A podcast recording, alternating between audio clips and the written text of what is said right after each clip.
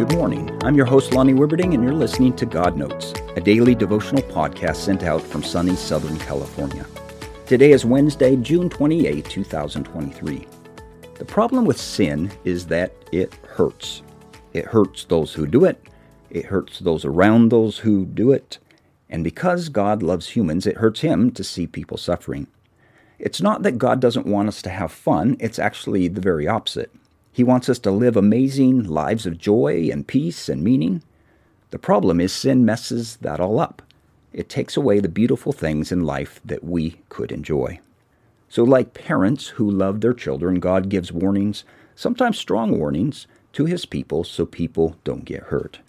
Isaiah 1 16 through 17 says, Wash and make yourselves clean. Take your evil deeds out of my sight. Stop doing wrong.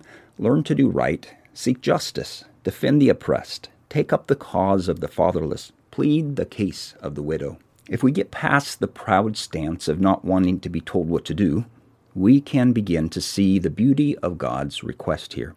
Stop doing the things that hurt people. God cares about people, even if those people are not you or I. He is not happy when we step on our fellow humans. But then he goes beyond just not doing wrong.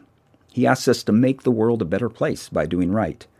Take up the cause of the fatherless, plead the cause of the widow, defend the oppressed. If you want to know what God's will is for your life and what path He would want you to take, it becomes fairly simple. Don't be selfish and hurt people. And where you have the power to help people who are already hurting, then help them. We begin to see God's heart here. God loves people. He wants them to have good lives.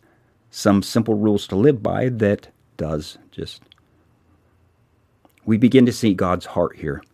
God loves people, He wants them to have good lives. Some simple rules to live by that does just that. May God bless your day. We'll talk again tomorrow.